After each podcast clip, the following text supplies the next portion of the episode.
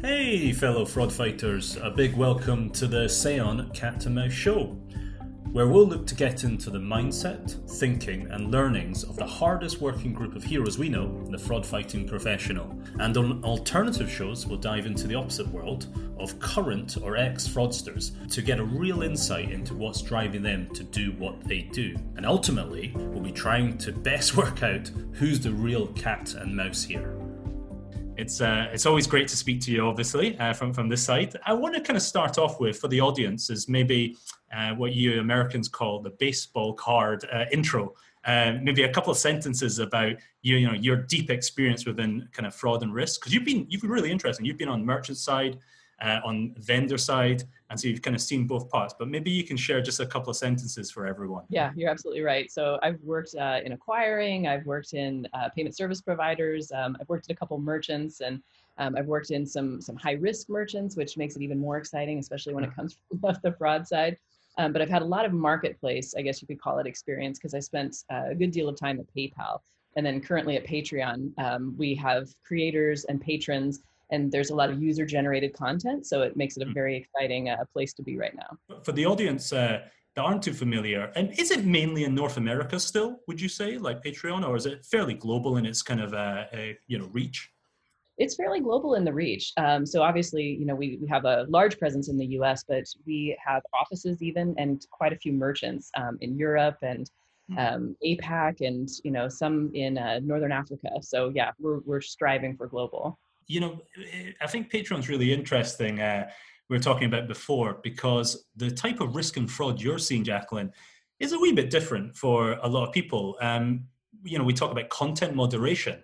Um, you know, one of the pieces uh, I think if anyone Google's Patreon, uh, New York Times brings up quite quickly. It's it's involved in quite controversial topics. Do, do, you want to kind of expand a bit upon that uh, as well? Oh, for sure, for sure. Um, yeah, so please feel free to Google uh, me slash Patreon, and there's plenty that, that you can come up with. Um, but yeah, it makes it a very interesting place to be because it is user generated content. Hmm. And you know, creators are by nature very creative, and sometimes you know there's a line, and sometimes people go over that line. And um, I think what is uh, super interesting for us is we try to be very thoughtful about our policies and our community guidelines and we try to be very specific and clear but sometimes um, you know people step over the line and so you know sometimes uh, it gets into like we don't do pornography we don't do harmful mm. speech you can't dox someone um, and sometimes we'll see accounts that are just dedicated to doxing a person um, or you know accounts where sometimes it's accidental sometimes it's on purpose and so there's a, a, pretty fine line. We're always trying to consider the context and you know try to get a full picture of what's happening before we make decisions and so i have an extremely thoughtful team um, that makes these very in the weeds decisions and, and tries to consider the whole of the creator so not just what they do on patreon but what they do um, in the whole ecosystem can you talk about a bit more about you know what goes on in the decisioning with one of your risk team members when they're trying to take this uh, you know into account? Because it is is it really case by case uh, kind of specific in that in that sense? You know, I I hope that we're human. That's our entire goal is to be very human because I know that um, not to besmirch anyone else, but you know, some other platforms have made the decision to do automation or to outsource things. But at Patreon, we've done the exact opposite of that, where we have very large teams that work on content moderation. And so mm. it is case by case basis. We've made the commitment um, some time ago, you know, the whole time I've been at Patreon. And that commitment is that there will never be an automated takedown or a suspension of your account. There's always a human that reviews it before any action is taken and a creator's earnings would be affected. And so it is my team that that looks case by case and really tries to do the most thoughtful review that they possibly can to say like is this you know this is outside of guidelines but how far outside of guidelines and can we reform this? Can we bring this back to being in alignment with um, our terms of service essentially? For me the kind of what strikes a chord is what you're doing you know especially with your past it's kind of merging the two areas right? Content moderation and uh, if you like traditional kind of fraud risk etc in the business are they just kind of intimately entwined those two concepts? So you can't really split them out. Has that been uh, a hard thing to educate the rest of the patreon team on as, as a process? Like how, how does that work? That's that is a, an interesting point you bring up. Um, so i like to think of it as yin and yang. So when you think of risk I feel like um, on the fraud team, they should never be dealing with real people. Hopefully, they're always dealing with fraudsters and they're, you know, snipers and they're just taking out those fraudsters. Like I like to say that Patreon is a party and, you know, it's a fabulous party. And so there's snipers that are taking out like anybody who's going to, you know, cause some trouble. And then there's the content moderation team and they're more like the bouncers. They're very visible. They should deal with all real people. They should never deal with fraudsters and mm. they're the ones saying hey buddy you've had a little too much to drink. Let's let's leave the party before you embarrass yourself or you know hey let's stop now so that it can be a really good party for everybody um, the one thing that does get very confusing is they're all called trust and safety. And so you know sometimes when something happens and somebody's like oh trust and safety what's going on? Fraud. And we're like no no no no. This is a very good customer. Please be nice to them. You know they've just maybe done something that we need to to help with. What's the deal with trust kind of entering into the kind of lexicon of the risk management space. Why are more and more departments adding trust into the department? Uh, well, you know, know, is there a practical difference? It's it's funny because um, when I worked at PayPal a million years ago at this point, um, I remember I had a boss that came to me and he was like, "People don't like hearing from the fraud department. They just are not interested in, in, you know, they freak out. We can't get any information from them. You know, immediately they're calling their bank and saying, "I don't know what's happening." And so that was the first time I ever heard someone use the words trust or safety. And so it's just a kinder, gentler way of, you uh-huh. know, approaching customers because honestly, if you get a note from the fraud team, the first thing you do is freak out and nobody Yeah, it's not a, it's not good, good good connotations. What are you considering then when you're talking about case by case? If you're able to give some bullets to, you know, what's going on in those trust officers' heads as they're evaluating, you know, what's what's okay and what's not, not terms and conditions stuff. Oh, absolutely, absolutely. I mean, uh, th- this is kind of the hard thing is like, so it, we consider the body of your work. And so mm-hmm. if you are, let's say that uh, you're a content creator and you do nude modeling and maybe something uh, you have a hundred pieces on on your your site or and one of those pieces is outside of our guidelines you know has taken a step too far then you know we're going we're not going to say like oh that one piece let's take the whole account down. We need to get rid of this creator. We want to consider the the lifetime of your account. But then again mm-hmm. if you have a you know a piece of child endangerment then there's there's no tolerance for that whatsoever. So there's there's different lines when it comes to mm-hmm. different kinds of content.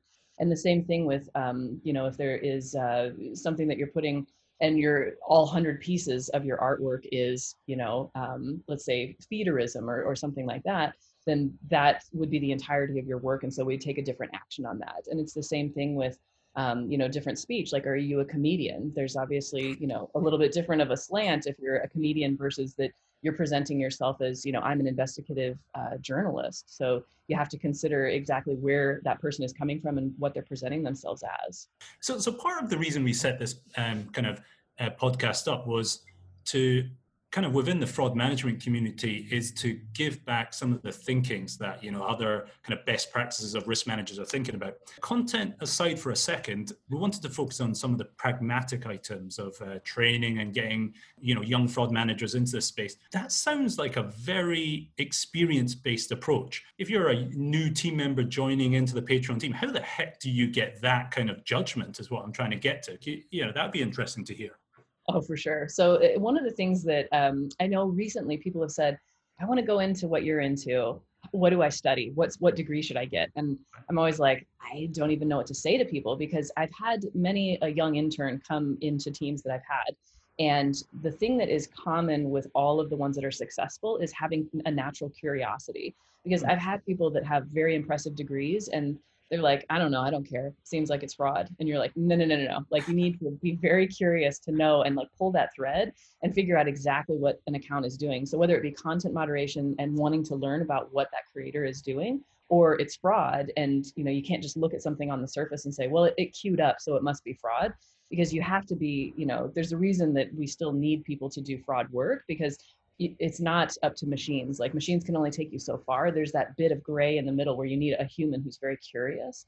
And so if i have people young people that come in and they're curious i would take that over someone who's very very experienced any day.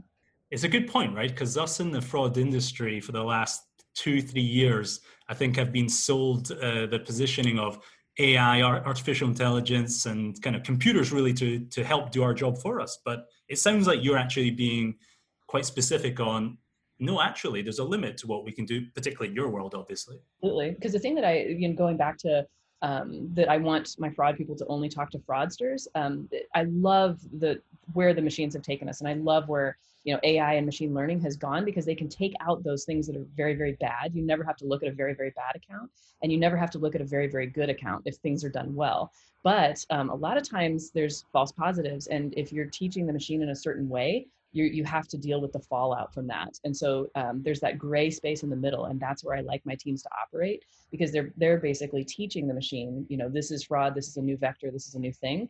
Um, I have a hard time, I guess, just turning it completely over to the machines because then there tends to be a high customer insult rate, or mm. you know, things, or their fraud just gets through. And so it, it depends on what your risk tolerance is, because I know not everyone has the luxury of having a team, but if you have a team, it's it's a great use of their time to just pick through all those things in the middle and really discover what's good and bad. How does, aside from content, how does the kind of fraud risk manifest itself? So the ones that you know are obviously bad transactions, etc. Can you talk a bit more about that? Because that's for the audience that's thinking about Patreon. They're trying to probably ask the same question I am: Where is the loss? And especially if it's not that traditional product. No, I get that a lot because people are like, "What is your average transaction value?" Because right. we're a recurring monthly uh, business, and so basically, you know, there's there's two different vectors. Obviously, card testing is very interesting for any merchant that has a low ATV. And so mm. that's clearly one thing that, you know, sometimes it's easy to catch, but it depends on, you know, somebody's using,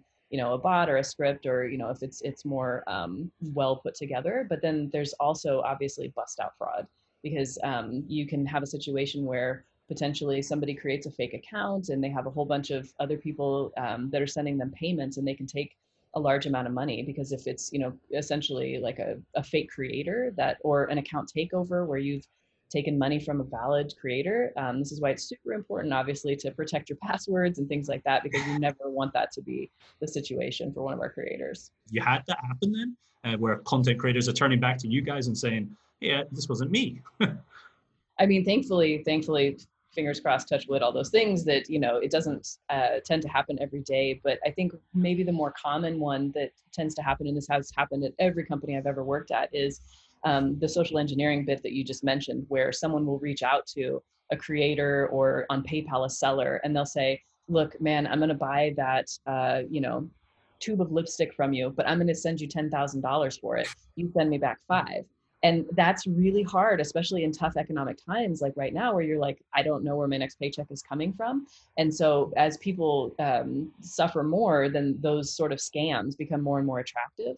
And so then obviously like when i worked at paypal it used to happen quite often they say western union me back that money. And then we would reverse that $10000 and the person would have lost all of the money. And so those are really sad situations but that's a lot of the times what you know fraud teams are dealing with whenever there's kind of economic stress, like these attacks go up. And this, do you find that in general, like the susceptibility of people goes up because they're probably quite desperate, right, emotionally? I imagine. Well, it's that, it's that, but then it's also, um, I think that a lot of people also feel like, and I completely understand where they're like, if I can just get another month out of this, because when I used to work at a bank, um, it mm. was also during an economic downturn, um, and we would find that people would just run their own credit card and they put you know $10000 on their own credit card because they were like i just need to make it through another month. And so they'd basically be infusing false capital into their business or they'd say i'm going to take you know uh, prepayments for all of these tables and then i'm definitely going to get all these tables out. And then at a certain point they're like I'm declaring bankruptcy. But then the hard part is like you're not going to get your table and the bank's going to lose all the money. Are, are, there other characteristics that you're picking up on that you think, oh well, this will make a great hire for my team? So I love I love when we can ask someone like one of the questions that um, we like to ask people is uh, it's like there's a, a five thousand dollar payment. What's fraudulent about it or what's suspicious about it? And so um, you know if somebody says, oh that's a big payment, they're out. Like just we're not even talking about it because if somebody goes what was it for? And have they done this more than once? And who were they sending it to? What was their ip address? You know like if they start to ask like really uh, intelligent questions about it or just start sort of think about other ways around it. And the other thing i like to look for is you ask someone how would you defraud whatever company i work for? So like patreon or paypal or you know wherever it might be and if that person's like i remember one time a person answered the question where they were like well i think i'd go through your desk and take your wallet. And i was like you're out. That's done. That's not a good answer.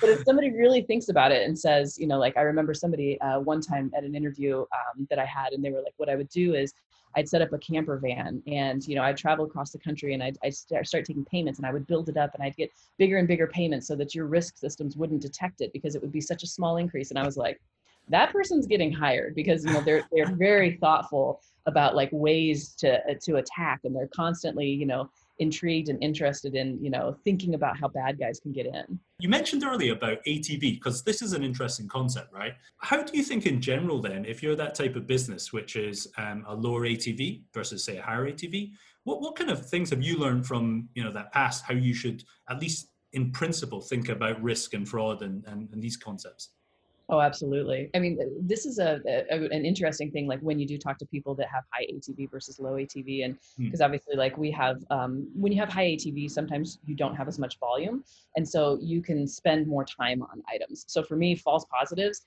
huge deal. But hmm. for like, I have friends that have worked where you know maybe a ten thousand dollar payment is your average payment, but the time for each teammate to review, you can spend a lot more time. They can spend an hour. They can call the customer. They can verify things. But for me, you know, if I'm doing a, a three dollar payment, what are the chances I'm going to call somebody? Because, you know, what what is a teammate's time worth? And so for me, like making sure that we get the best results through is much more important than you know some friends that I've had who've worked in you know like online travel for very exclusive uh, customers. Those customers do want to receive a phone call but like it would seem like fraud if my person called for a three dollar transaction. Yeah, you guys are in a fortunate situation where you've got that human capital to look at the kind of situation. You know, for many many of your audience, they don't have a manual review team, or in this time, they're cutting down on resources. You know. Absolutely. It, to me, it's about like what is the the most important thing to you in your business. And so, like I said, for me, it's it's the false positives. And um, if you can at all get a person it helps immensely. Even if they're looking through spreadsheets, I feel like having one person is more important than even having a tool, mm. um, as they can do so much more. Um, but if you do have to, you know, do a tool, make sure that it's it's one that you trust and that you're at least keeping a little bit of an eye on. Because um, if you outsource that trust completely, it can it can burn you in the end. Again, like knowing what is super important to you. So false positives are the most important thing to you, and eliminating those then just make sure that you're maximizing for that. But if it's a customer experience that you're maximizing for, make sure that you've got a tool that can support that completely. So some tools are very rules heavy and some tools are very machine learning heavy. And so mm. it depends on what what you're looking for out of that tool. And So the false positive side, uh, to focus on that, whenever I speak to kind of, uh, I guess, merchants, uh, people in this space, feels like there's a lot of variance actually. The most shocking thing to me is people's common understanding of this concept. I mean can you yeah talk a little bit more about that from from at least your world yeah? Like how do you measure it? Like what are you considering really for false positives? Absolutely. So uh, for us it's it's about like a customer insult rate. That's mm-hmm. our false positive rate because if we have treated you like you're fraud and you're not fraud that to me is super embarrassing. Like i'm not interested in that because um you know obviously like it's we're not a, a, household name it's not like you know we're, we're walmart or something uh, because you know you can be insulted by walmart and what are you going to do? You're still going to shop there. But versus like patreon you have you know you could be like i'm not going to shop there again. And so for us it is very important to not have a high customer insult rate um, but I know for other people, um, I've known people that have worked and uh, they'll they do want a false positive rate. Like they do want to mark too many people as mm. fraud so that they can have that white glove experience and so that they can you know uh, do extra due diligence you know maybe put people through extra tools and you know have additional information on customers and do more verification mm. but as i say for us like we don't have that luxury um, because it just it's not even cost effective at that point because if you're paying a certain amount of money for every tool that you put a person through for you know a one dollar or three dollar transaction that's never going to make sense you'll lose money uh, i think previously you were um, you know a very large uh, online gaming uh, gaming uh, customer so do you think that that completely shifts your approach even like from a from a how you implement fraud management and risk and you know how, how you take things Oh, definitely. And and the other thing is, is when you're working at uh, a gaming company, there are certain things that you have to do. So you look at like Patreon, unregulated, but gaming very regulated. And so you know identity and verification that's a nice thing to have at patreon knowing who your customer is but it's not mandatory per se. But in gaming like you better know who your customers are because you know you and you have to be you have a duty of care to those customers as well because you know if a customer spends too much on patreon you know, it's not like you could say like, wow, that person really has a problem. But in gaming, that person really could have a problem and that could come back to bite you as a company. And so there's a lot of extra factors that you have to look at when it comes to risk mm. because it's not only like, are they trying to take advantage of us? Like, are they somehow being taken advantage of, or do they have extra problems that you have to consider? Um, I'm curious. Uh, I know we talked about probably one of the more surprising things you saw. Uh, I think that'll be a good one to share with the audience, uh, and, and maybe there's something to learn from it. Absolutely. Um, yeah, I think probably one of the craziest things I've seen was um, so I've been around for a very long time. Uh, it's embarrassingly been about 20 years at this point.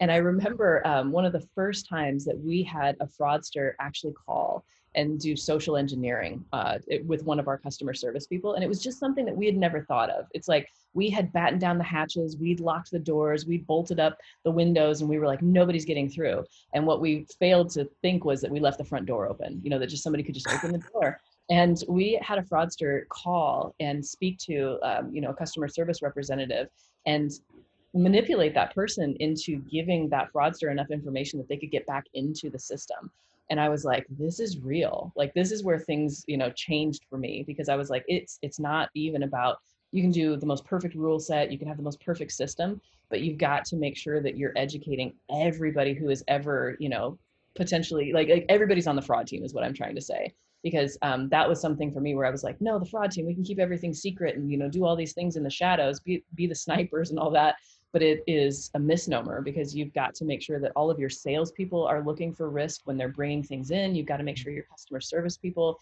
know and understand all the risks that they're dealing with and that they know the right people to call when that happens. Do, do you think that we're essentially always going to be reactive to, to kind of human ingenuity, if you like, stroke fraudsters? Um, or do you think we can get ahead of the curve somehow? What, what's your personal take on it?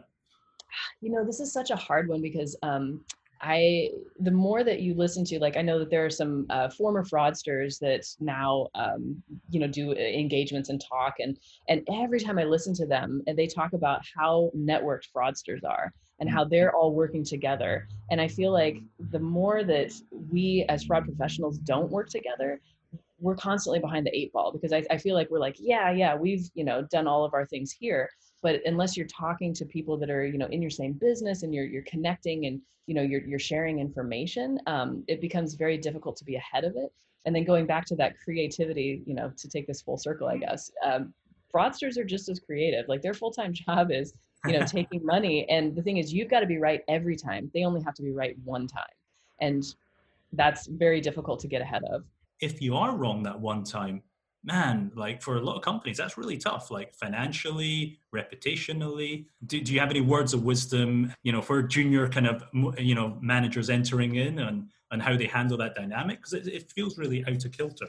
It's the hardest on that teammate because mm. every time, like inevitably, everyone has their, like, I can remember my first time where I was like, yes, yes, yes. And I was wrong, you know, and I, I lost money and it was so embarrassing to me. And it happens to everybody. Like you know we all get a mulligan basically and that's always the thing that I, I say to those teammates is you know just learn from it because you know it is something that will stick with you forever but if you can learn from it and never make that mistake again you're going to be amazing at this I like that. It's a positive uh, kind of uh, uh, kind of takeaway from that. So the title of the podcast is Cat and Mouse, and I'm always uh, very curious to get your take on in this world of you know professional fraud fighter versus uh, the the actual bad actor, the fraudster who do you consider uh, you guys to be the cat or the mouse in this, and why?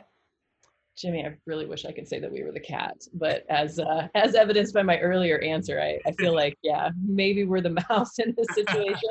I'm hoping to change to be the cat, but yeah, sadly, sadly, I think right now we're all the mouse. That's very humble, humble words, Jacqueline, especially with some of your deep experience. Well, thank you again so much for being on the podcast. Um, yeah, really enjoyed your wisdom there. And uh, yeah, for anyone, um, yeah, kind of uh, needing to Google that article, Google uh, Google uh, Jacqueline Hart's uh, name, and uh, you'll see it in, fairly high up there. It's pretty interesting. But thank you again for your time. Really good. Thanks so much, Jimmy. Thank you so much for tuning in to this week's show. At Seon, our whole startup is 100% focused on helping you, the hardworking fraud manager, fight fraud with tools that are intuitive and fully complement your existing risk tech stack. Check out our website where you can get started on a free trial and be up and running in 30 seconds or less.